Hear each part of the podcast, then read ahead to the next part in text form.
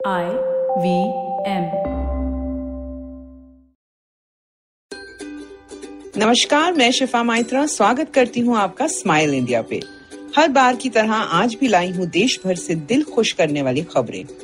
जानती हूँ कि इस वक्त जब टीवी पे, अखबारों में, समाचार के नाम पे जाने क्या हो रहा है तो चलो कुछ अच्छी सच्ची बातों की ओर रुख करते हैं। शुरुआत करते हैं मुंबई के मालवानी इलाके से जहाँ मिसगा शेख अपने पति फयाज के साथ एक स्कूल चलाती हैं। जब लॉकडाउन शुरू हुआ तो उन्होंने पाया कि यहाँ ऑनलाइन क्लासेस नहीं हो सकती, क्योंकि बच्चे इतने गरीब हैं कि उनके पास स्मार्टफोन्स हैं ही नहीं। कुछ छात्रों से मिली तो पाया कि कई घरों में दो वक्त रोटी जुटाना भी मुश्किल हो पा रहा है। उन्होंने तुरंत वहाँ राशन बांटना शुरू किया। मिसगा और फयाज को भी तंगी महसूस होने लगी तो घर के लिए जोड़े हुए चार लाख रुपए भी निकाल कर राशन खरीद दिया। एक पत्रकार ने उनके नेक कामों के बारे में लिखा। सोशल मीडिया पे लोगों ने तारीफ़ की। पर एक इंसान है जिसने उनको खोजा। वो है उद्योगपति आनंद महिंद्रा। उन्होंने मिसगा और फयाज को काम चलाने के लिए पैसे दिए और साथ ही उनके चार लाख भी लौटा दिए। सच बात है, कर भला तो हो भला।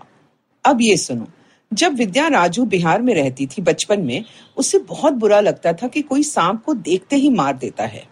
अब विद्या साठ साल की हैं। और अब तक उन्होंने हज़ारों सांपों को पकड़ा है और उनका पूर्णवास किया है। वो जानती है कि इनका होना कितना ज़रूरी है हमारे परितंत्र के लिए।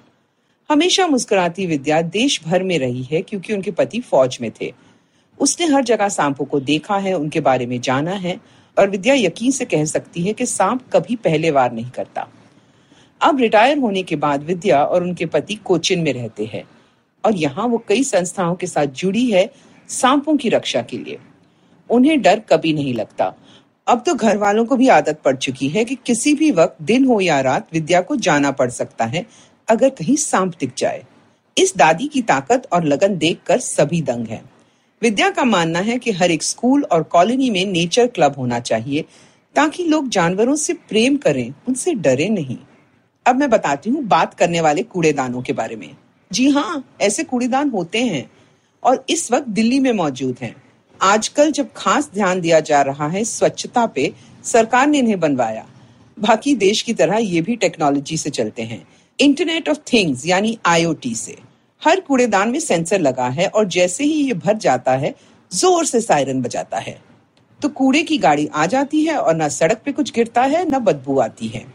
ये देश में बनाया है स्टील अथॉरिटी ऑफ़ इंडिया ने। ऐसे कुछ कूड़ेदान बेंगलुरु के कवन पार्क में भी लगे हैं और वहाँ तो उनके सेंसर जोड़े गए हैं नगर पालिका की वेबसाइट से। मेरा मानना है कि ऐसे कूड़ेदान देश भर में लगने चाहिए। आप क्या कहते हो?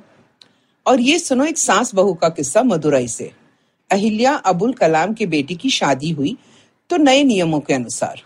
न ज़्यादा लोग, न दावतें तो अहिल्या ने सोचा कुछ बड़ा करती हूँ बहू के घर आने पे।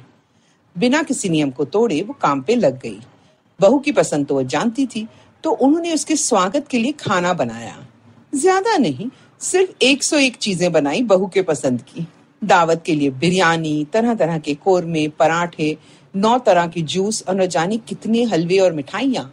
सब सजा कर रखा गया और बहू को तो सास से इंस्टेंटली इश्क हो गया। बेटे ने वीडियो लेकर सोशल मीडिया पे डाला। तो अब लोग जानना चाहते हैं कि क्या इनके कोई और बेटे भी हैं शादी की उम्र के? इस वक्त ने हमें ये तो सिखा दिया है कि परिवार को स्वादिष्ट खाना खिला के दे दो तो हर मामला फिट हो जाता है। मेरे जाने से पहले अब आपके लिए कुछ काम। आदमियों से बात कर रही हूँ मैं। एक ऑक्सफैम की रिपोर्ट आई है कि देश की औरतें परेशान है लॉकडाउन में काम करते हुए और आदमी मदद नहीं करते। अब ये बात पूरी तरह तो सच नहीं मैं मानती हूँ, पर हाँ आदमियों को और हाथ बटाना चाहिए। ये लो कुछ नुस्खे।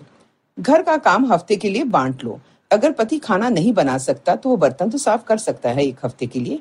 अगले हफ़्ते जब पत्नी बर्तन साफ़ करे तो पति घर की सफ़ाई कर ले। पर जो भी काम आपके हिस्से आए, उसे ठीक ढंग से पूरा करो और फिर अपनी पीठ थपथपाओ, क्योंकि और कोई ये करने से रहा। हो सकता है आप दुनिया में सबसे अच्छी चाय बनाते हो। जब तक कोशिश नहीं करोगे तो पता कैसे चलेगा?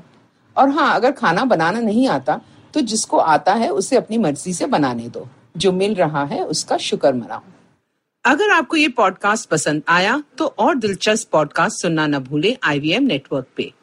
आप हमें सुन सकते हैं आईवीएम पॉडकास्ट ऐप पे या आई पे। आप हमें सोशल मीडिया पे भी फॉलो कर सकते हैं। हम एट आई पॉडकास्ट हैं ट्विटर और इंस्टाग्राम पे।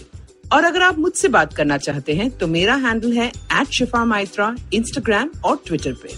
मैं आपसे जल्द मिलूँगी, तब तक हँसते रहो और हंसाते रहो।